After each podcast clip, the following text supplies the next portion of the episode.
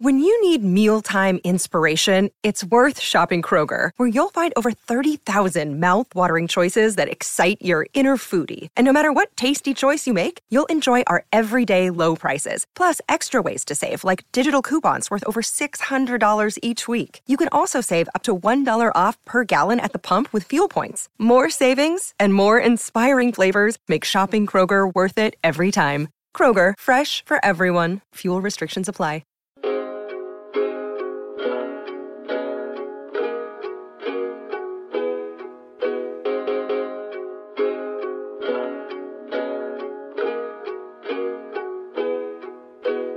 Back by no one's demand but our own. And from our home office here in the Gulch in beautiful Nashville, Tennessee, it is the 615 Sessions. Brought to you by A to Z Sports, A to Z Sports Nashville.com. Buck Reising, here with you. Survived NFL draft weekend. A cast of hundreds of thousands flooded the streets of our beautiful city here, and we crushed it, by the way. Uh, it's taken me at least three days to recover. Although I, what to be honest with you guys, I was ready to go again Sunday. Like this stuff was so much fun uh, to be able to to be able to cover professionally.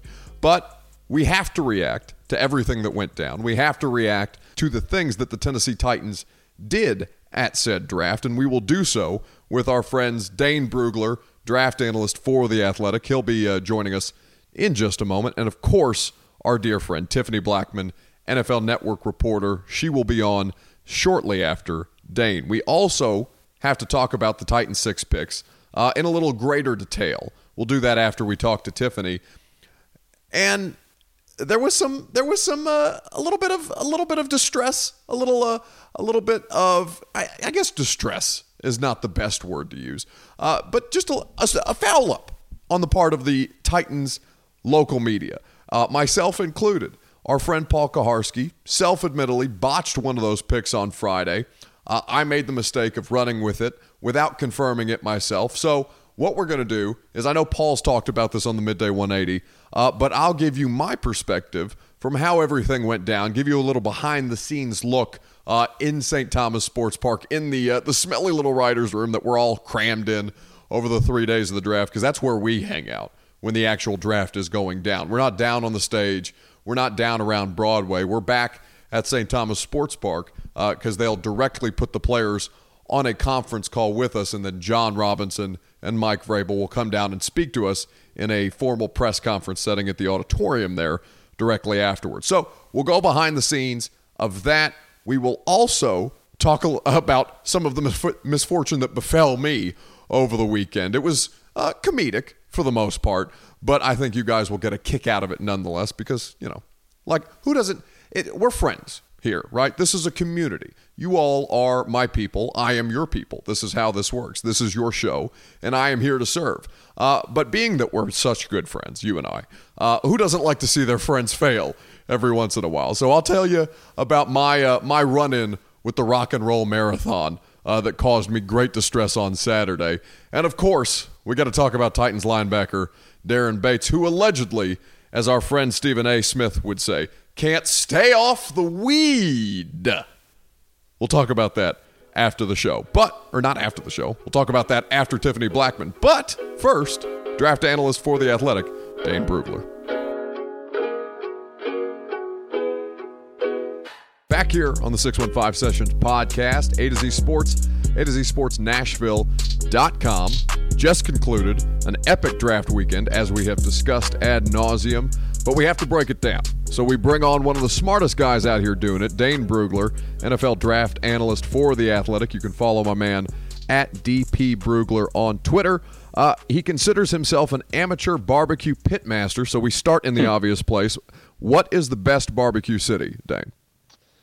Well, you know, I grew up in Ohio, and then I moved to Texas, just north of Dallas, and uh, you know, I, have I've been to St. Louis, I've been to Memphis, I've been to Nashville, um, but you know what? I, I, being in Texas, I, am a big believer in Texas barbecue, and so Austin has terrific barbecue. There's a few spots here in Dallas. Um, so, I'm, but I'm a Texas guy uh, through and through when it comes to barbecue. Just keeping it simple: beef, salt, pepper, a little bit of garlic, maybe, and uh, you know, no sauce needed. So for me, that that's what I gravitate towards is just the Texas style. Yeah, see, in Nashville, I think I think we overrate ourselves slightly. Like I'm, I love Martin's barbecue, I love Edley's mm-hmm. barbecue, mm-hmm. but I think on the whole, uh, we think a little too highly of ourselves in terms of barbecue. But like I look at I look at those things that went viral a couple months ago, where it's like New York barbecue taking over the scene and things like that, and I, I just I just scoff at people who don't yeah. actually know what real barbecue is. Well, that, that's the thing is that's. Uh sounds more of a, a, pretender than anything else. Yeah, that's. Uh, I think they could. Uh, I'm sure there's a few spots, you know, in DC and New York and a few of these other spots. I'm sure there's a few spots that are they, they got some decent food, but yeah, it's you got to to get authentic, uh, you know, barbecue. You're going to you're going to Austin, you're going to Memphis, you're going to Nashville, you're going to St. Louis, you're going to one of these Kansas City, you're going to one of these places that has the authentic stuff. Yeah, don't mess with the original. Uh, we'll get That's to right. the we'll get to the local professional football team in a moment, but let's go wide view with you first. Uh, who on paper came away as the biggest winner uh, from draft weekend in your eyes? It's, there were certainly a lot of teams that I thought did really well, um, but it really starts with Washington in my eyes. Uh, you know, a lot of conjecture about are they going to move up to get the quarterback they stay put at 15 and they get their quarterback with Dwayne Haskins, who was my top quarterback in the draft.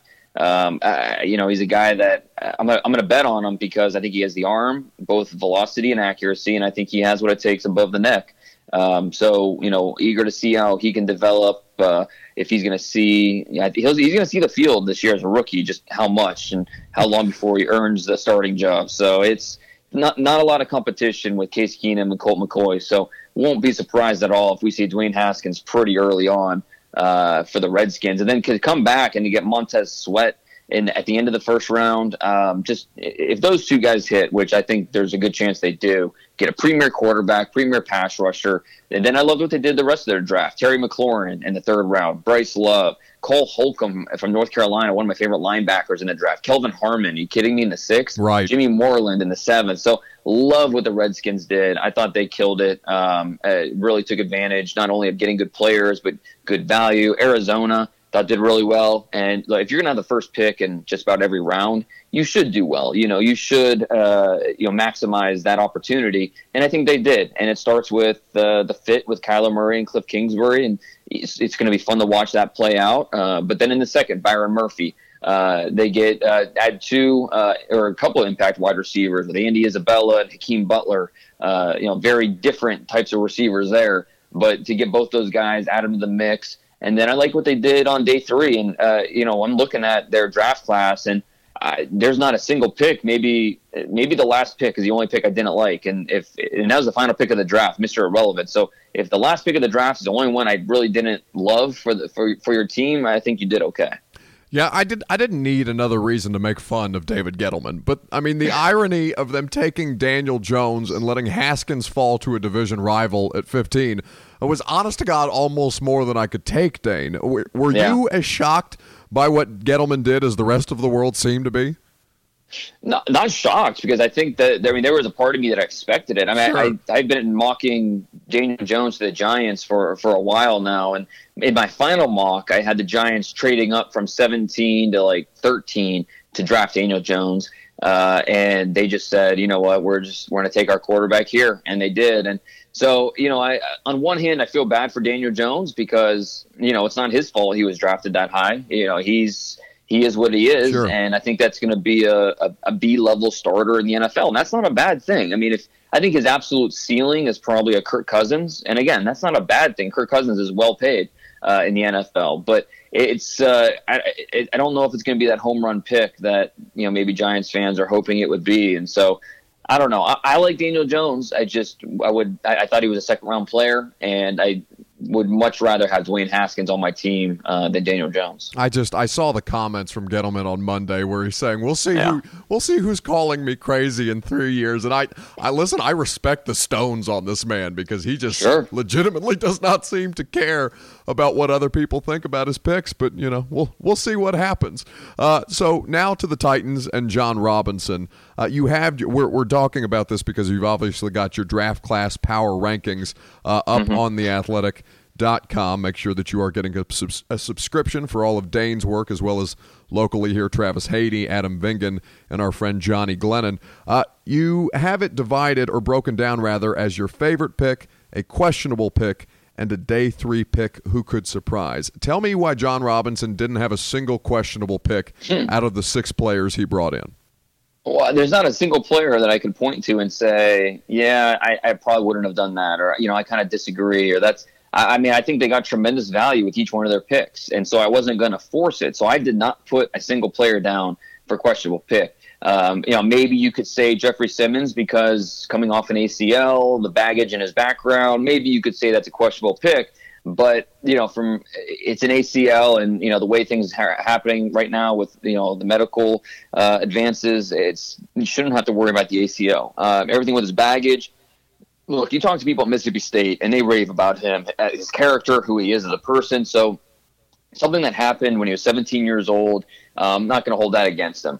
Um, you know, he deserves uh, the benefit of the doubt of a second chance. As long as you're contrite, as long as you, you know, take the necessary steps, and he has. So, you know, I, to me, Jeffery Simmons is not a questionable pick. Love the AJ Brown pick. You, you, AJ Brown outside the top fifty. Uh, that's an easy pick. He's a he's an impact player. Right. Quickly, Nate, quickly, Dane. Yeah. Were you surprised to to see the wide receivers go the way that they did? I mean, I was shocked about how little teams seemed to value them this year.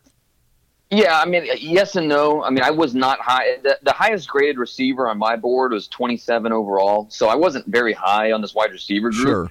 But I, I still I was surprised that uh, AJ Brown falls out of the top 50. DK Metcalf falls out of the top 60. Um, you know, I, I, definitely was surprised with a few of these, uh, the, the, order that came off the board and how late they did. Uh, but it's a it's a benefit to a team like Tennessee to get an AJ Brown that late, who is just he's a reliable player, uh, inside outside, natural routes, natural hands catcher. Uh, he's a rocked up athlete. He's only six foot and a half, but he's 226 pounds there, there's some Juju Smith-Schuster there with AJ Brown, and uh, you know, hopefully he could be uh, a little bit of a safety blanket for Marcus Mariota this year. D'Andre Walker in the fifth round, and, and as I've mentioned, we'll we'll talk about it later in the show for people listening. But uh, D'Andre Walker, a little bit of a sensitive subject here, as people ha- were tipping the pick in the third round. He didn't end up going until the fifth, but that was somebody who people or who teams seemed to value uh, higher than he went. And of course, he had the hernia surgery that may have right. dropped his uh, dropped his draft status slightly. But uh, tell me, tell me why he can make if or I guess in your opinion, can he make a difference uh, in terms of pressure off the edge as a rookie? Because I mean, that's something they desperately need, especially if they're going to wait around for Jeffery Simmons to get right. Harold Landry is somebody that everybody knows well, who's who's got a high ceiling and has great potential, but I mean, can can D'Andre Walker come in here and make a div, an impact as a fifth round rookie in Tennessee? As long as he's healthy, uh, you know, and that's I think that was the biggest thing is just yeah he had the hernia surgery and you know that impacted his uh, draft spot more than anything else. But as long as he's healthy, absolutely, he's not quite as physically gifted as some of the other uh, jack pass rushers that Georgia has produced, like Leonard Floyd and Lorenzo Carter, those guys. But this guy, he, he's a one year starter. He kind of waited his turn, and he led the team in tackles for a loss last year, led the team in sacks. Uh, he, he's flexible off the edge. He has closing burst. He has physical hands. And what I love about him is he's not just a rusher. He can drop in space. He can play the run. He can do everything. So uh, for a guy that's used to playing in a 3-4, used to playing on the edge uh, as a pass rusher, but also can drop and give you some versatility – I love his fit. I thought he was an absolute steal in the fifth round, and a guy whose medical situation dropped him a little bit further than he should have gone. Uh, I thought it was Tennessee taking advantage of some excellent value there.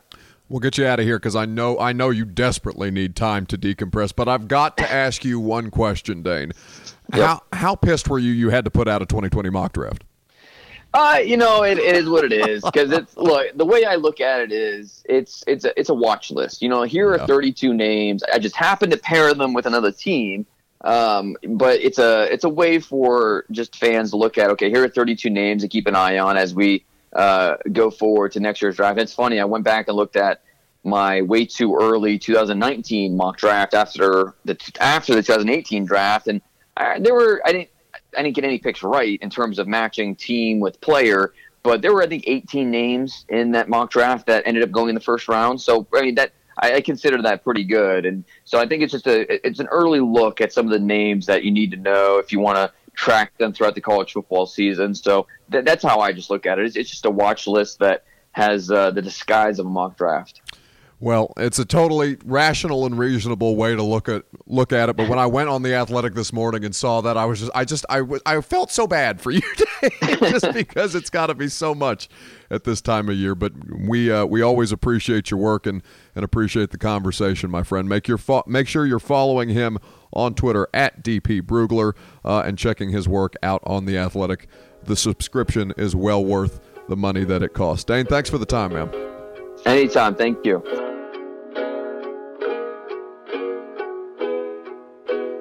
Back here on the 615 Sessions podcast, A to Z Sports, A to Z Sports Nashville.com. Very excited. Actually, I don't know if I'm excited. I, I have mixed emotions about this. NFL Network reporter Tiffany Blackmon, kind enough to give us some of her time here on this Tuesday, and I have mixed emotions, Tiffany, because you have what because of what you've done to me publicly. Uh, are what you prepared? did I do publicly? But just state the the truth. No, no, no, no. This is not truth telling that you've done. Are you prepared to apologize to me for contributing to this false narrative that I look like this ne- Neanderthal that plays quarterback for the oh my Indianapolis goodness! Colts? I would not even call Andrew Luck a Neanderthal. That is a that is the, the biggest stretch in the stretch in the in the in, In the, the history of stretches, stretches. in the history of stretches. Well, I I, I know that that you, far. as an as a as a broadcast professional, as a as an NFL Network reporter, cannot lob such accusations at Luck. But I can tell you that I believe him to look like a Neanderthal. And will it will you at least, Tiffany, give me that I'm better looking than Andrew Luck? Oh wait, I'm still on. no, You're the worst. But, Buck, come on, let's be real here and excuse my nasally voice. I'm a little bit under the weather after Nashville put on quite the show last week, so I would give a round of applause if I wasn't holding the phone with my other hand. Um, so I'm still recovering from draft week, but. Look, okay, I'll say you're better looking than Andrew Luck. I'll give you that. That's- But that's a victory. You're, you're an easy target. You're an easy target. I really am. I listen. I, I have bigger beef to uh, to take to Mina Kimes, and I will deal with that at a later date. I, I like applaud her as well because that was spot on. I can't believe no one said that to you before. Oh no, Tiffany! People have been give, giving me that since college because I went to Indiana, and Luck is just up the road, forty-five minutes Oh, away in Indianapolis. But Poor regardless, the- you, the- poor Buck. Oh, these so are personal battles you. that I will fight at a later date. At, at Tiff, Tiff Blackmon on Twitter is where you can follow her. Now, as Tiffany said, she was here in Nashville covering the spectacle that was the NFL draft this past weekend. I saw you on stage at Tootsie's. So, what is Tiffany Blackmon's go-to karaoke song? Oh my gosh, my go-to karaoke song. That you're putting me on the spot here. I am. haven't done These are hard-hitting journalistic questions, Tiffany. Look, I haven't done karaoke since I recently discovered that I, in fact, um, cannot sing. and so when this revelation came about, I mean, for what, the past like 28 years, I always believed that I could carry a tune. And then I recorded myself and I was like, oh no, I've been wrong for all these years. so, so uh, I would, I mean, I, I don't even think I could say a go-to one. I, I don't, I think I should leave the stage to people who are way better off than, than I am. Fair enough. We'll go this way then. Quite If that. you had to pick an NFL player, coach, or GM to sing a duet with, who would it be? Ooh. All right. You know what? Because These are all, by, Tiffany. By I'm the way, these are only the kind of questions that you would get on the Six One Five Sessions podcast. We do All right. exceptional work here. okay, ex- exceptional. This is my kind of thing. So I'm gonna I'll I'll say Taylor Lewan because just because Sure. I think I could maintain the vocals and he was dancing on Good Morning Football, our morning show. Um, and I like the moves he has. The other place I would go to to pick a player, I'm gonna go to Carolina because as you know, and you may have seen, Carolina Panthers like to do the karaoke scene. And I have gonna- seen that. you know, you saw that. Yes. So like maybe Cam Newton, maybe Greg Olsen, maybe those guys would like to come. I think Cam, Greg, and Taylor could all be like my background, like background people Oh, because of course like, they would have to be in the background because Tiffany Blackmon is the star of the show, no doubt. That's what, and I think I, I think my vocals, I undersold myself, are strong enough that I think I could, I could, you know, be the main, the main person. I could do it. I, I, I have the utmost confidence in you, Tiff. If nothing else, it made for an excellent GIF on Twitter. Uh, but in all seriousness, though, we, we all saw the numbers on the draft here. New records with 47.5 million viewers and 600,000 fans in attendance. How did you think that Nashville executed this monstrosity? It was amazing. Like I would be down for Nashville to have the draft again next year if it wasn't going to be in Vegas, which I think is going to be equally uh, as amazing. But I mean, you saw everybody talking about the drafts in Chicago and Philadelphia.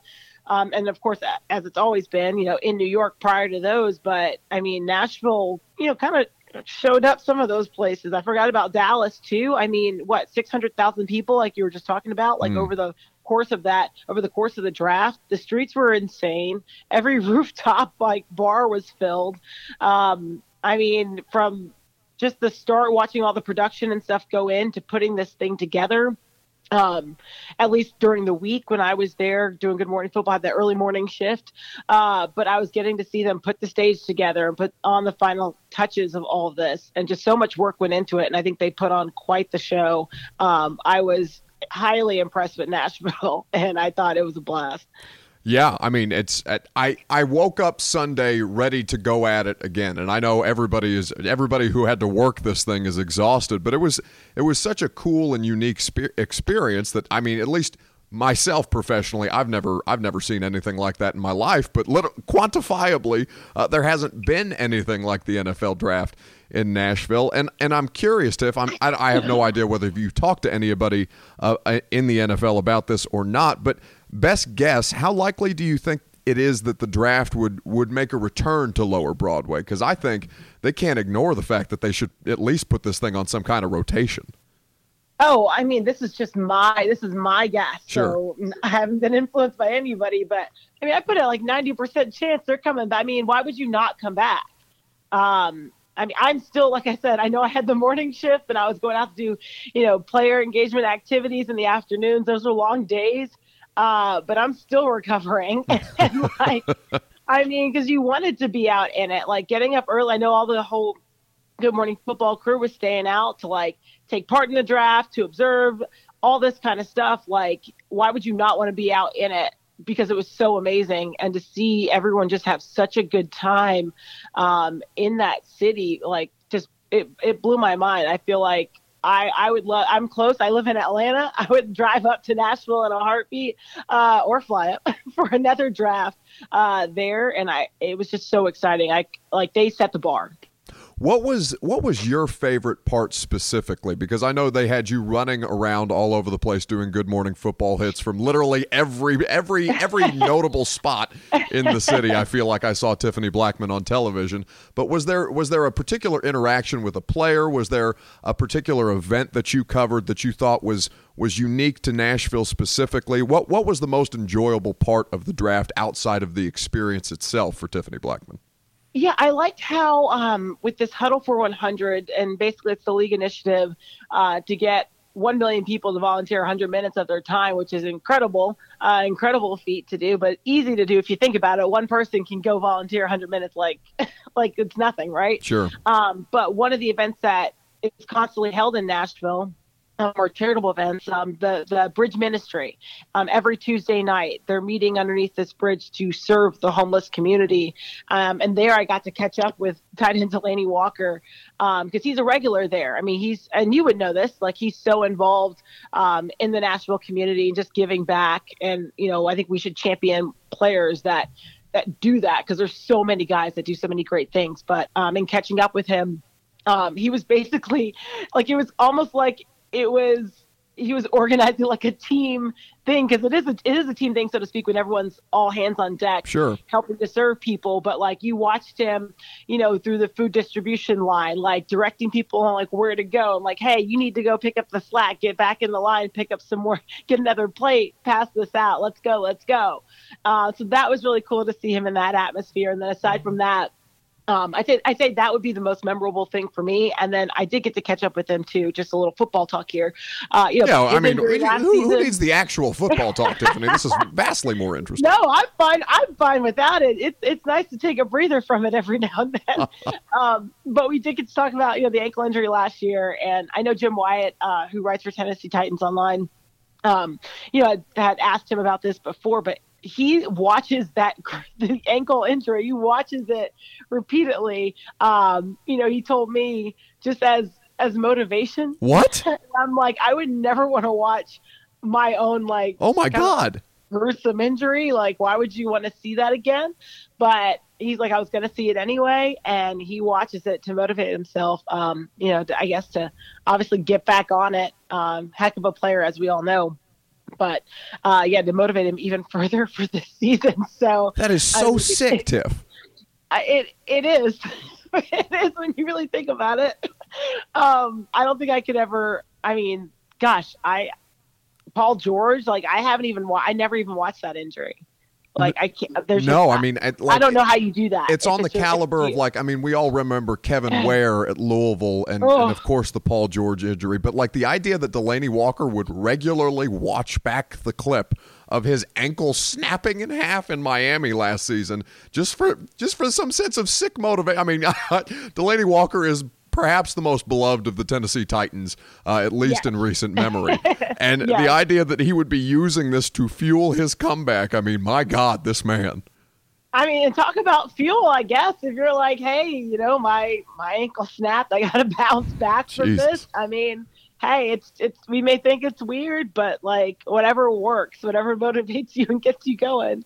Did he happen to, uh, in, in your conversation with him, did he happen to give you a timetable? Because that's something that we're all very, very curious about here in Tennessee. we did not discuss a timetable, Mhm. um, but I, I, I don't think he'll be too far off. I will say that. Like he sounded like hungrier than I've ever heard him sound before. I mean, like you want to get back and contribute. This team was knocking on the door to play. I mean, hey, you or Andrew Luck, excuse me, you know, knocked them out or kept them from see, getting you, in. you look at you year. laughing at your own joke like you did something impressive there. I'm so mad at you. I'm about to cut this interview short, Tiff. That was so I unnecessary. Laugh. I laugh at anything, uh, especially myself, because I, I like you, am an easy target. I bring it upon myself. Amen. But, uh, but you know, like he sounded so hungry, and having to, you know, watch that last season. You know, your team's fighting to try to get into the playoffs, and you know, cut have it, you know, cut short like that. Um, you know, I think they're all going to be ready for this season.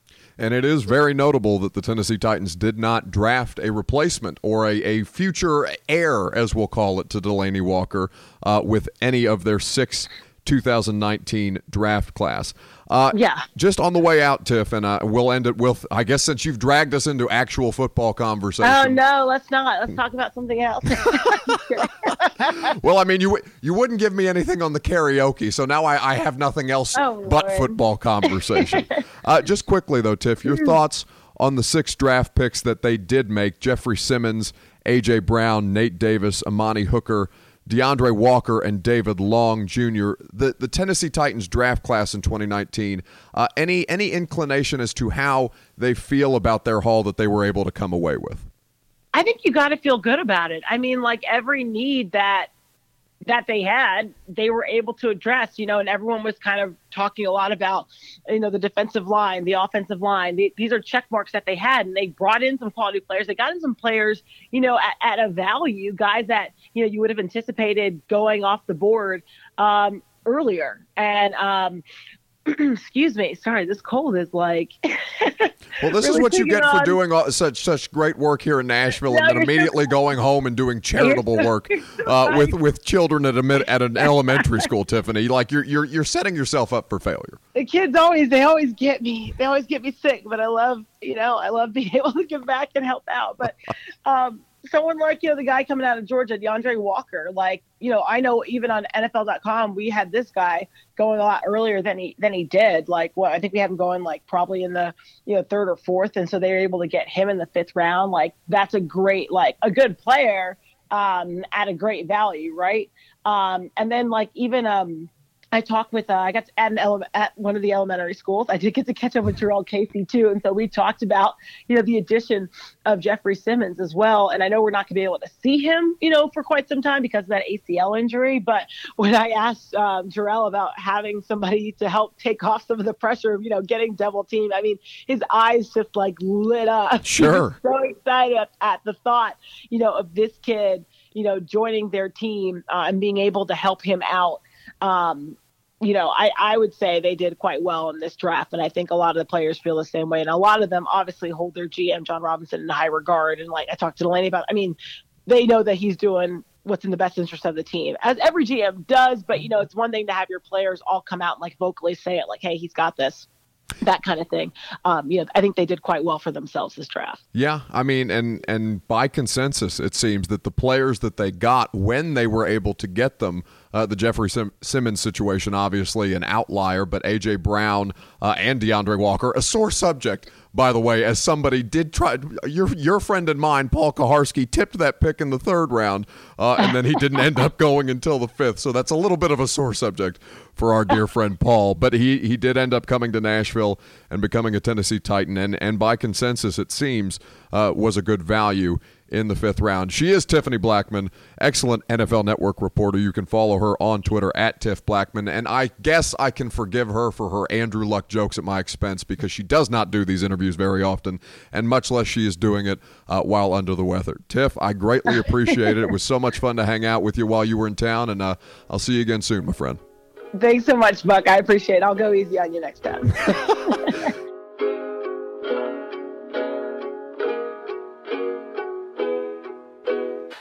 Oh, goodness.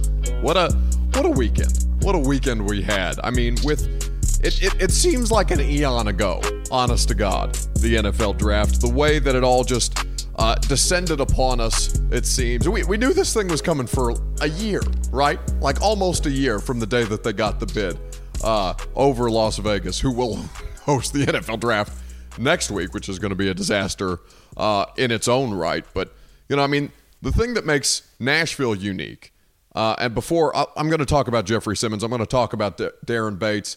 Uh, I'm going to let you guys hear from Titans owner Amy Adams Strunk because we haven't had a chance to chat uh, together since the Jeffery Simmons press conference, since the pick was made, um, because we had already completed our draft shows by then.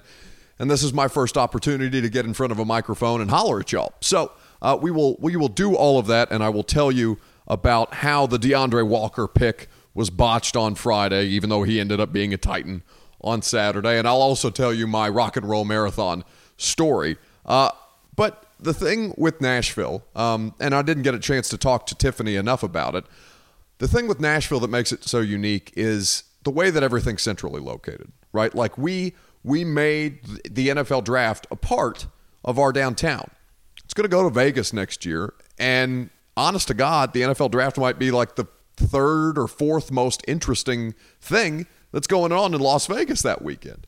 Uh, in Dallas last year, it was in a parking lot and in a stadium, not in, not really in Dallas because the stadium's in Arlington. That's where Jerry World uh, is located. Philadelphia and Chicago are what they are, but um, these are these are much bigger cities, I guess. And I mean, well, not I guess they are much bigger cities. But it seems that Nashville is just the right size to host an event like that and is honestly just set up in the right way uh, to host an event like that. And before I get to the funny stuff and the informative stuff and all the stuff that you guys actually want to hear, rather than me just reminiscing on the weekend that was, um, I can't tell you how incredibly proud I was of the city, of us, uh, of you all who showed up, showed out uh, as Titans fans or fans of whatever team you may be uh, you made it really something special uh, for everybody who was involved, myself included. And, you know, it just makes me love Nashville that much more. And I'm sure you guys feel the same way. So, we will go now to the D'Andre Walker story. D'Andre Walker, the fifth round pick from Georgia, the pass rusher, the only pass rusher that Jon Robinson deemed uh, worthy of spending draft capital on in this year's NFL draft. We're sitting in the writer's room on Friday it gets to the third round.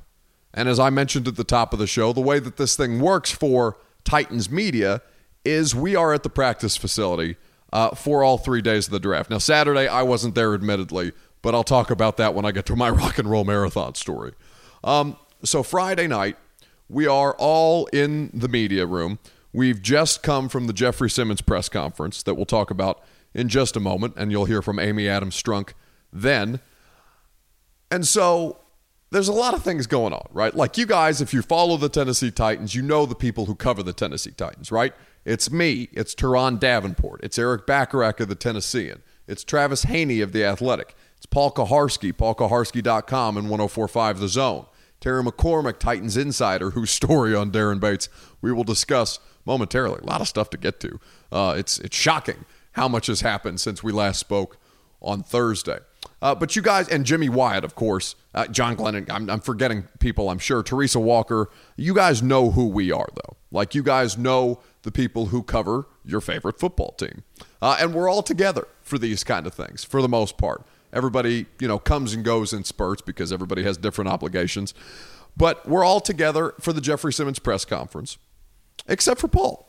Paul's not at the press conference. Paul, uh, I believe, and and uh, I actually I should I should probably have asked this before I get ready to talk about this, but I believe Paul had some kind of religious obligation uh, that he was not at the Jeffery Simmons press conference on Friday. I, I believe that's that's like his Good Friday, um, and I should probably know that before I before I speak recklessly into the microphone. But re- regardless, uh, Paul wasn't able to make it for the Simmons press conference, and so, as people like to do, uh, Paul was tweeting, I believe uh, about the press conference of Jeffery Simmons because it's a huge thing, right? For for a variety, a good many reasons that we will discuss momentarily. Um, but Paul is is sending a couple tweets, not live tweeting the press conferences. People who who are at the press press conference are doing, but you know, people start to needle Paul, right? Because Paul is is very vocal about if you are not physically at an event, if you are not physically at a game, you should not tweet as if you were physically there covering the game because it diminishes uh, the the efforts and the work of people who are at such events, who are at, are are at games, uh, because not everybody travels, right? Um, and he's and he's right to a degree. Like some of us are obligated to do that because our bosses require us to. Such is such is the nature uh, of the coverage. But so people are needling Paul because Paul's doing the thing that he hates that people do, and Paul is doing the thing a little bit. Uh, Paul is doing a little bit of what people uh, don't, or uh, excuse me, Paul is doing a little bit of what he doesn't like people to do, and what he's been, uh, you know, pretty vocal on Twitter about from time to time. So the people are needling Paul. Paul's already in kind of a mood. Fine. So it comes to Friday night. Paul, uh, the the media room has been divided because it's a very small space in St. Thomas Sports Park, and so the old guard like Paul, like John Glennon, like Terry McCormick, uh, I believe Turron was up there, and a handful of others. They're in the physical writers' room uh, upstairs in St. Thomas Sports Park. Myself, Travis Haney, Erik Bacharach, uh, and I believe Luke Worsham, also of A to Z Sports, were downstairs in the lobby because they had a TV set up. The the area was much more spacious. The chairs were much more comfortable. And for my fat ass, it was closer to the food that was provided. Shout out Titans PR uh, for feeding us over the course of three days, uh, us media vultures. And so we opted to stay downstairs. Now we're watching the draft on a on a laptop streaming that is connected to a TV. So there's a little bit of a delay. So we're following most of this downstairs on Twitter, and we're talking with people who we know, um, and and you know, trying. Everybody's trying to tip picks, right? It's a lot harder than it appears to be. But all of a sudden, in the third round, Paul Kuharsky tweets at Paul Kuharsky NFL is where you can follow PK. Uh, Paul tweets that D'Andre Walker, the pass rusher out of Georgia, will be the Titans' third round pick. Now we all know at this point that D'Andre Walker was not the Titans' third round pick. That was Nate Davis, the guard out of Charlotte. Uh, and so, because I'm on a delay downstairs, Travis is on a delay, Luke and Eric are on a delay, uh, we believe that the pick has already been announced because obviously on a television broadcast, there's a delay anyway. Uh, and with streaming, it's even a little more behind. So we assume that that is the pick, that Paul has broken the news. Uh, and we've seen Terry McCormick, and I believe Turron uh, run with it. So we're saying, okay, we're just a little behind. We'll we'll tweet out that that's the pick. And unfortunately, It was not the pick. Paul was was and obviously they like D'Andre Walker, right? So Paul's not totally at fault, but again, and Paul would tell you this himself. I'm sure he talked about it on Midday 180. I didn't have a chance to hear uh, this week, but the job is to get the news right, right? That's that's always Paul's thing. Like that's that's why people dunk on Jason La Canfora all the time because he gets so many things wrong publicly and never apologizes or never you know never admits fault. I guess publicly.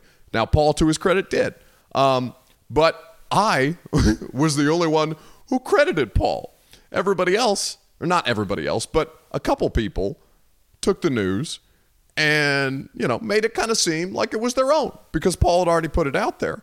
Paul is get to his credit, Paul's one of the one of the best newsbreakers that we have on the Titans beat, and because Paul put it out there, a couple other po- people put it out there too, but didn't credit Paul. I'm not going to name names. That's not my obligation. All I will say to you is that I credited Paul. And then all hell breaks loose because the pick's wrong and people are freaking out. And, and, you know, Twitter is going crazy because Paul's got it wrong and everybody likes to jump down Paul's throat because, you know, Paul's Paul can kind of be quick to jump down other people's throat. That's fine. Uh, this, this is this is the era that we live in. So I'm I and I will absolutely admit uh, that I did the wrong thing because I did not I did not confirm it myself. Instead, uh, of before I put it out there and credited Paul. Uh, I ran with it because, listen, I trust Paul as you should trust Paul. And you should trust the vast majority of Titans content and coverage from the people who are there every day. You guys, as I mentioned, you know the names. But so that that was how that whole situation went down. There was a little bit of uh, misinformation that was had. The the D'Andre Walker pick ended up happening just the next day and two rounds later. and so it was so it was uh, it was a bad bad day for the chief. Uh, not a bad day, but a tough day for the chief because uh, you know it all it happens to all of us, right? It's just always it's always a little funnier when it happens to somebody else. now, speaking of things that happen to other people that are funny, this hashtag transition. Uh, Daren Bates and Paul Kuharsky, you know, because I'm sure if you listen to the Midday 180, you are familiar with Daren Bates. Daren Bates is a Titans uh, team captain. He is a special teams linebacker. Came by way of the Rams while uh, while during the Mike Mularkey regime, rather. And Daren Bates is somebody who has a confrontational side uh, with the media. I personally enjoy Daren Bates. I think that Daren Bates is funny because mostly, you know, I don't care about respecting the sanctity of the locker room and the media availability like this it does make my job harder when Daren Bates' music is loud. So when I'm trying to get audio uh, in the locker room when we are when we have the time, um, it, it makes it more difficult when when there are lyrics blaring that you can't use. But also, like I understand that there is something it's something very bizarre about being in an NFL or any locker room for that matter, but hovering around dudes' lockers while they are trying to get dressed or undressed for practice, like in, in 2019, I feel like there has to be a better way to do uh, to do our obligatory uh, our obligatory FaceTime with the players without invading their personal space so much. But you know, these this is the situation. So Daren Bates is somebody who has had a, an ongoing beef with the Nashville media. Uh, he'll often play his music a little louder, just kind of ruffle our feathers. And Paul and, and, Paul and others is this is something that's been going on with Daren Bates uh, all of last season. So yesterday, yesterday being Monday, the story breaks that Daren Bates is facing a marijuana possession charge in Sumner County, stemming from an incident in February. Now, this is Terry McCormick of TitansInsider.com that reported this. Quote, Bates, 28, was charged with simple possession after having three marijuana cigarettes in his car as he pulled into a parking lot at, Henderson, at a Hendersonville coffee shop on February 13th. This is a segment that I like to call reading because you got to get the details on this story right. So, Bates pulled his silver Audi, by the way, that is what Daren Bates drives, pulled into Cave Express located at 530 West Main Street in Hendersonville. Uh, beside Hendersonville police officer Jackie Finley and rolled down the passenger side window of his car to ask Finley if he was in line to get coffee. When Bates rolled down the window, the officer could smell a strong odor of marijuana coming from inside Bates's vehicle. Finley stated in his report that he smelled the odor until his vehicle was in a foot of, was within a foot of mine, uh, and that's a quote from Finley. At that point, Finley exited his vehicle and approached the passenger side of Bates's car. When Bates rolled down the window, Finley asked if Bates was smoking a joint, to which Bates replied yes. Bates then handed the officer two joints rolled in raw rolling papers. A search of Bates's Audi was conducted, and Finley discovered a third joint inside a potato chip bag in the vehicle. Bates, a native of Memphis, was cited, per, cited for possession of marijuana in the incident. A court date was originally scheduled for March 27th in Sumner County General Sessions Court. However, the case was continued until May 28th when the Titans linebacker will again be scheduled to appear before a judge. oh no.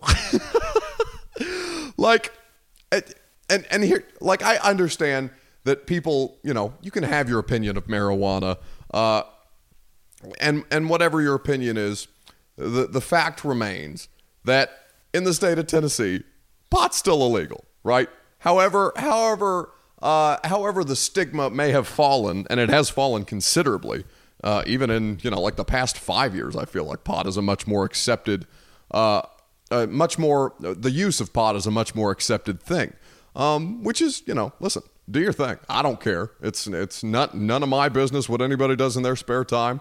Uh, whatever makes you happy, right? Uh, this is this is not something I'm not going to tell people how to live their personal lives. I know Derrick Morgan is somebody who uh, is is not does not you know does not advocate for marijuana usage, but advocates for the use of CBD, which can be found in marijuana, uh, for the purposes of, of health reasons. And and again, that's something that is scientifically proven, right? Whatever the case may be, the behavior is, is what I find so fascinating with Daren Bates. Because I, you know, I, I can't claim to know Daren Bates very well. Like my 45 minutes a day in the locker room during the season is as much interaction as I get with Daren Bates. Uh, and and but I, you know, it doesn't exactly strike me as something that Daren Bates wouldn't do. and and at one point, like the comedy of this is tremendous. Uh, but on the other hand, you know, this is a Titans team captain. This is somebody who Mike Vrabel uh, advocates for, has advocated for, uh, because it's not like we haven't raised we the the the assembled Nashville media vultures uh, haven't raised issue with Mike Vrabel about Daren Bates and about how he can be disruptive uh, to our purposes or to our job when we're in the locker room trying to talk to the other players. Um, but I don't know. I look at this and I think, how, how possibly bad could your judgment be? Right? Like, I understand that you're pro- Bates allegedly, we'll say all of this allegedly. Um, Bates was probably alleged, probably allegedly. Let me count this as many different ways as I can. If you're pulling up next to a, co- a, a cop car in a coffee, uh, in line to get coffee, rolling down your window, high as a mother bleeper, probably and and getting ready to ask the or not getting ready to asking the cop, "Hey, are you in line to get coffee?" You probably you're probably not in the correct state of mind. Um, and so I just I look at this and I think, you know, there are worse things in the world, right? Like there's this is this is not the worst case uh, of bad judgment that I have ever seen. But this is like how do you, how do you defend this guy if you're Mike Vrabel? How do you how do you defend this guy uh, as somebody who is supposed to be a member of the leadership uh, of your NFL franchise? Because he was uh, Daren Bates, a captain all year long, uh, and my man is pulling up next to a cop car uh, with three joints in his car and saying, you know, I don't really, uh, I don't really, I don't really have time to to disperse or dispense or get rid of the marijuana, the alleged marijuana cigarettes that were in my car. Uh, so all I have to say to Daren Bates is something that I cannot say myself, but is best said by our dear friend Stephen A. Smith of First Take, the Take God, uh, who is here in Nashville, delightfully so. So we will let Stephen A. Smith take it from here. Say, yeah. do it again. Please. Stay off the weed. It's stay off the weed. And you can't stay off the weed he ain't getting busted for using weed. Stays off the weed. You couldn't stay off the weed. Stay off the damn weed. And they don't listen. Stupid. Sit there and stay on the weed. What's next? I, I don't know. Codeine, weed, de- alcohol. What, what's next? What's next? well, I'm not. I'm not going as far as codeine, Stephen A. Smith. Like, let's keep it to the weed. uh, but uh, it's an intelligence test, right? Like, just be common sense would say, don't pull up next to a cop while you're high. Don't pull up next to a cop when you got three joints in your car. It's like it's like the combine. The guys who fail the drug test before the combine. It's an intelligence test. Do not smoke before the the day that you know is coming when you are going to get drug tested. It's just one of those situations. Daren Bates, uh, a hero, uh, just a gem. Honest to God, I, I hope that I hope that this is not the end of Daren Bates. I think I mean I I can't imagine. Well, actually, I can't imagine a situation in which they would cut him for this, but. I, I don't think it's egregious enough that they would let him go. I, am just saying. Uh, and, well, Stephen A's just saying. He stays off the weed. You couldn't stay off the weed. You just got to stay off the weed until they make it legal. And then you can smoke as much weed as you want. But until then, the NFL and Tennessee telling you no.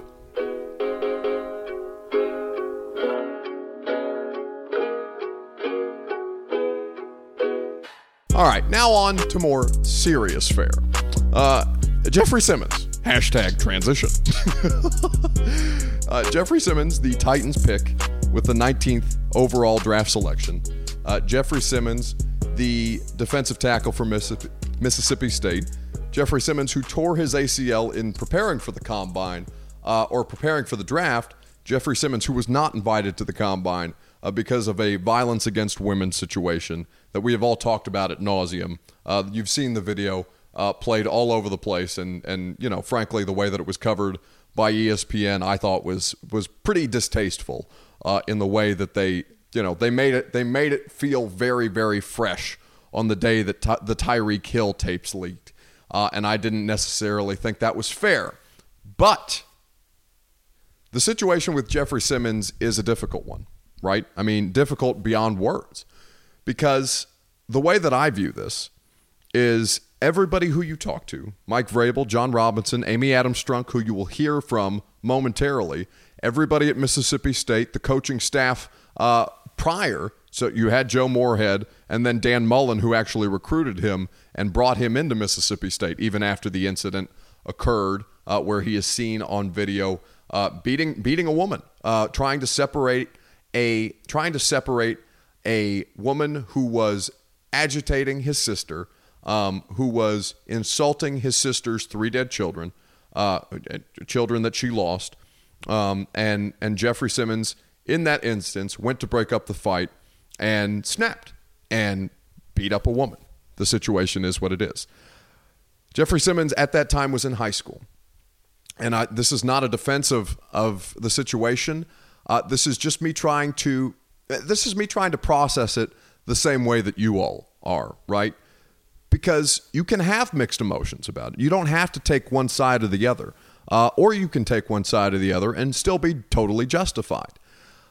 I look at this and I think that what he did was so unspeakably horrific that it is to a point where, because I have friends who work for the Tennessee Titans. I have people who I consider, you know, in essence, my coworkers, uh, because I work with them so closely on a day to day basis, uh, who are women in that organization, um, and who I who I hurt for, because I'm certain that they were not.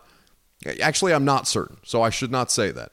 But I have the I have a feeling that not every woman in that organization uh, for the Tennessee Titans was consulted before the drafting of Jeffery Simmons, because Jeffery Simmons is an absolutely exquisite athlete. Like he, we have seen you. We, if, if you've been paying attention to SEC football at all, you know that Jeffery Simmons is an otherworldly talent. Uh, if you have not, you have since seen highlights of Jeffery Simmons uh, since he has been drafted to the Tennessee Titans. because this guy is is a game changing talent, and at 19, that's an incredible value. Uh, but you can you can sit there and look at the Jeffery Simmons situation and say, I'm never going to be able to trust a human being like that. I'm never going to be able to. Um, I'm never going to be okay with somebody who is capable of that, even if it was in, in defense of his family, uh, because those are those are totally human emotions that you would want to that you would want to stick up uh, for and defend your sister in this particular situation, who is being um, verbally assaulted and then physically assaulted uh, by a woman who was uh, who was saying hor- horrible things uh, to your sister about your nieces or nephews. I'm not I'm not certain what, what the gender of the of the children that Jeffery Simmons' sister lost were, but it's it's a very difficult situation to parse. So you can you can view him always with a with a wary eye, but you can at the same time want something uh, for a 20 or 21 year old, want a second chance for a young man um, who, by all accounts, has done everything in his power to reform and who has done everything in his power to make sure that he is a, a part of every community that he is in, working with and trying to prevent future incidences uh, by mentoring people who may come from similar situations. Um, and who, you know, Jeffery Simmons talked about that at his press conference. He said, you know, I'm already thinking about what I want to do after football, and, and whatever it is, I want it to involve mentorship, uh, mentoring of youth because, as he said, he grew up without a dad. He knows plenty of people that grew up without a dad, particularly in sports. There are many stories of people who have grown up without father figures and how it and how it affects their life uh, in in detrimental ways. So you can want both things. You can feel both things. This is not a situation, or or you can feel one or the other and be totally justified. This is the risk that they took um, by drafting Jeffery Simmons. This is something that Jeffery Simmons will and should, by the way, live with for the rest of his life. It should be a constant reminder for him every day that he cannot ever, and I mean ever, slip up in a way that is even remotely detrimental uh, to his his now uh, his his employers in the Tennessee Titans, the people who took a massive risk, uh, a massive chance on him in Jon Robinson, Mike Vrabel, and Amy Adams Strunk. They really went to bat for this guy. And I wanted you guys to hear uh, a clip from Amy, Amy Adams Strunk during the introductory press conference with Mike Vrabel, Jeffery Simmons, Jon Robinson, Simmons' family in, in attendance, his sister, uh, who was a part of that video.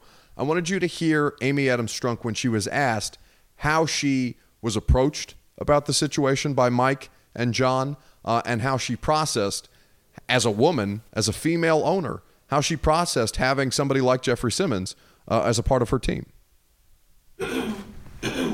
Jon and Mike came to me months ago, and we discussed the incident. We watched the video together, and you know, it begins with trust for Mike and Jon that I was able to get comfortable. But they were both very respectful that I needed to be comfortable because at the end of the day, I have the final decision. So, you know, it was a process, but it did not take me long to see that um, this young man had an incident when he was in high school. And, you know, it, we all can look back on our lives in high school and wish we'd done things differently. But you can talk, I'm sorry, you can, the best thing is, is that he's lived the life of, I'm truly sorry and I'm going to be a good man. And so that made it really easy for me to become comfortable with Jeffery. And we're getting a great football player, that goes without saying, but we're getting a great man. And Jon and, and Mike too, especially, you know, our locker room is so important. And we only have good men in there. And this young man is a good man. Following up on that, Amy, now, what you don't see in that video, um, well, you can hear Amy Adams Strunk getting emotional. Uh, you can see if you watch the video, uh, and I've tweeted it out at Buck Reising, I'm sure you can find it um, on Titans Online or, or, or from anyone who was at that press conference.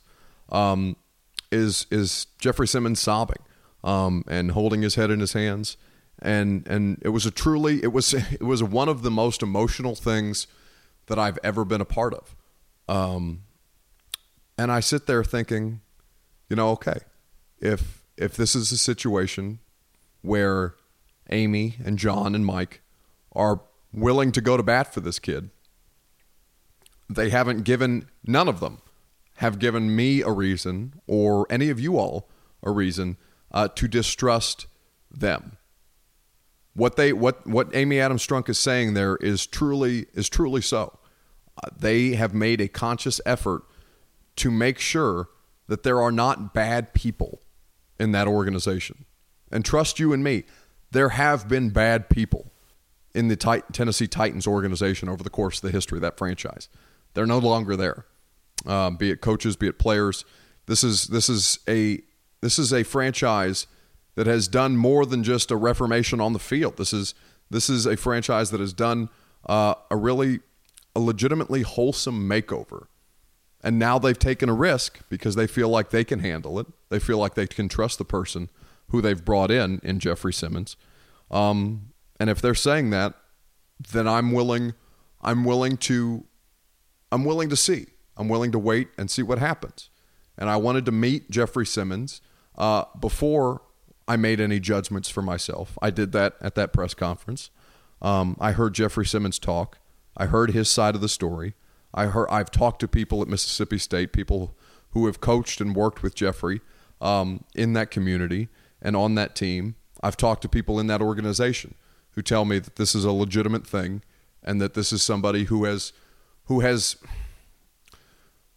who has done something horrific, as Mike Vrabel said, and I'm paraphrasing here. Uh, a, a good person who has made a horrible, horrible mistake that will haunt them for the remainder of their days. Uh, but you can you can fix you can't fix what he did. You can never fix what he did, and this is this is where you have to be careful. You have to couch these kind of things, because uh, I I can't imagine what it's like to be I can't imagine what it's like to be Amy in that situation. That's a really really hard thing to do. But when she says that they approached them a couple months ago, uh, when when Jon and Mike approached her a couple months ago about this, they knew that this was something that, that could be in their within their reach. Uh, this is somebody that I believe that Mike Vrabel wanted very badly. I think Mike Vrabel wanted this guy from the start, um, and I can say that with confidence because he is a superior uh, football player, and it feels like they did their homework. So I'm going to I'm going to let them. I'm going to let. I mean, I'm not going to let them take this risk. They're taking this risk on their own. They don't need my or your permission to do so. Uh, as as Amy said, this is you know this is her team. She could pull the plug on it whenever she'd like. Uh, but if they're going to take a risk like this, if they're going to go to bat for this guy, then I'm I'm going to have to let things play out for myself uh, and work and and see how it is to work with Jeffery. Um, but the truth of it, of it is, I don't know how to feel, and I guess it's okay if you don't either is what I'm trying to say. And so that was a it was a very very a very very hard thing to process over the weekend amidst all the fun that was the NFL draft amidst you know and having fun with the Daren Bates situation um, be be that as it may you know you don't have to you don't have to feel you you can you are allowed to I'm, this is a difficult thing to process even now as I'm talking it out on the podcast because uh, I wanted to have, you know, I wanted to have a legitimately human conversation with you guys uh, and tell you, you know, it's okay if you don't know how to feel about it because I don't either, and and we'll see how it plays out because if it goes poorly, there's going to be consequences for everybody involved. Uh, Jon, Mike, Amy, people, you know, the people responsible, Jeffery, obviously, the people responsible for bringing him into that organization um, and and holding him up to us as somebody uh, who Mike Vrabel said he was excited for us as the media to meet and to talk with Jeffery ourselves. And I came away from that press conference thinking, okay, you know, we we can give this a go. It's okay that I don't know how to feel about this, um, but I will reserve judgment until something happens. But until then, he's got he's got this thing that's going to haunt him forever, and I just have to, I and you as Titans fans, um, just have to trust that the people in that organization did their homework, uh, were well researched and well thought out, and were were thorough in their due diligence on this. Okay. wow. That was so super serious. Uh, I, I have to I have to do something uh, to get out of that rut. Oh my god! Because that w- I went from Daren Bates to Jeffery Simmons to violence against women. Like this is this is a whole range of emotions. My God, guys!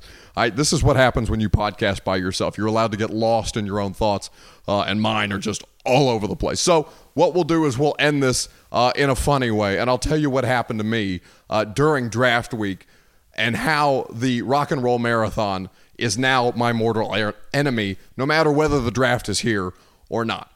So, transition. Saturday, the rock and roll marathon is taking place.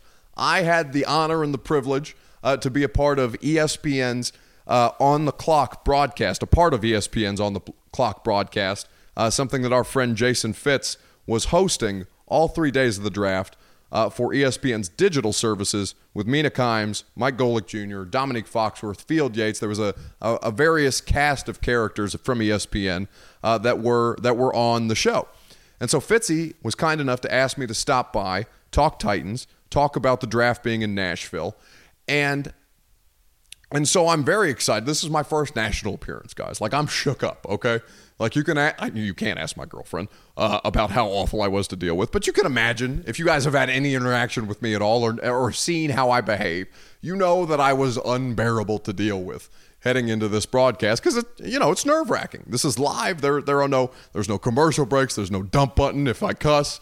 Like this is, this is totally raw, totally real. And if you mess up, then you know if if my career ends, it might as well be on a national stage and up in flames, right? And then the Jeffery Simmons thing lands in my lap, and I'm like, oh my god, I got to talk about this on a national show with people I've never worked with, uh, and on live air, uh, and be totally terrified of it. So I'm a, I'm a nervous wreck.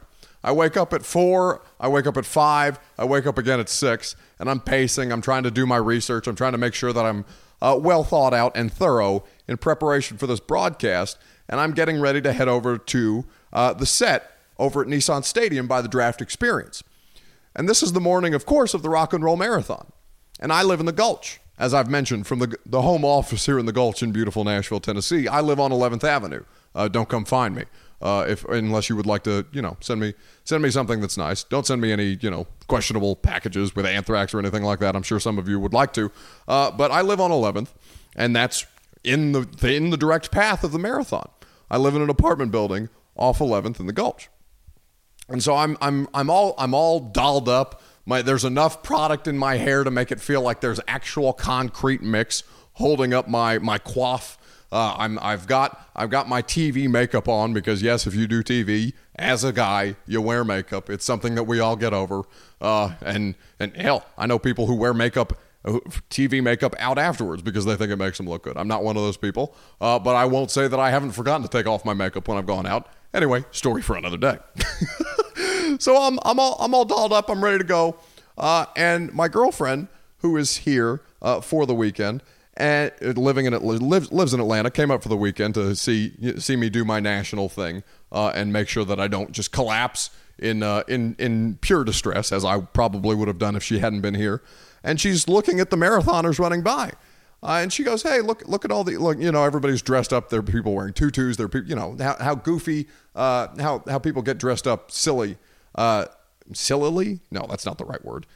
People dress up for the marathon is what I'm trying to say. And so I go out there to look at the runners, and I notice there's no cars on the street. And I always park on the street because it's the closest place to the door. Uh, and it just for the sake of convenience and laziness, I have a parking pass to my back lot, but I don't ever use it um, because it's easier for me to park on the street. So I, I notice no cars on the street. And I'm seeing, oh no, my car was on the street. Where is my car? I have a national broadcast to get to in 30 minutes. Why is my vehicle not out there? And then I realize that my car has been towed because my apartment uh, that I'm currently sitting in now, shout out 11 North, well done by you, uh, did not send out an email notifying the residents that cars would be towed on the night before the marathon if they were parked out on the street. So your boy has to frantically run out to a, a tow tr- a wrecker service to go get my poor baby uh, locked up at the impound, take it on the nose for $220 on the day that I'm supposed to do a national broadcast and I'm already shook up as hell. I'm telling you, I have never been a more miserable individual to deal with a day in my life. And guys, I am an absolutely miserable individual to deal with on a day to day basis. You people can't even begin to imagine how terrible I was. God bless my wonderful girlfriend uh, who was able to suffer through all of that with me and keep me calm throughout the duration of it. So I just thought I would share that story with you uh, and let you know that justice, sweet, sweet justice, is a very, very real thing uh, for all the, the recklessness and silliness and making fun of others that I do because my dumbass got towed on the day of the rock and roll marathon because of course they're going to tow cars on the day of the rock and roll marathon to clean out the street. what an idiot. But that's going to do it for us today here on this Tuesday. Many thanks to our guests, Dane Brugler of The Athletic and Tiffany Blackmon of NFL Network. Make sure that you are checking out those interviews. Uh, if you missed them, you shouldn't have missed them. You're listening to this podcast. But if you enjoyed those interviews, you can find all of the interviews that we have done in our archive of the podcast if you rate review, and subscribe. We invite you to do so. Leave five stars on those ratings. Four stars, remember, just makes you a hater. Many thanks, of course, to my friends, my bosses, my colleagues, my comrades at A to Z Sports, Austin Stanley and Zach Bingham. Check them out 8 a.m. weekdays on A to Z Sports streaming, Periscope, and Facebook Live, the Nashville's on demand video talk show. Uh, they are the proud presenting sponsors of my idiocy here on the 615 sessions, and we are grateful to them for that. We are also grateful to all of you who came up and hang out, hung out with us uh, during the draft, who introduced yourselves, who uh, I was able to meet. It was incredibly fun to do so, and I'm incredibly grateful for all of you guys who keep me going. That being said, I'm Buck Reising, the idiot who got towed on the day of the rock and roll marathon, reminding you to stay hot, Nashville. We'll talk to you Thursday, right here on the 615 sessions, presented by A to Z Sports and A to Z Sports Nashville.com.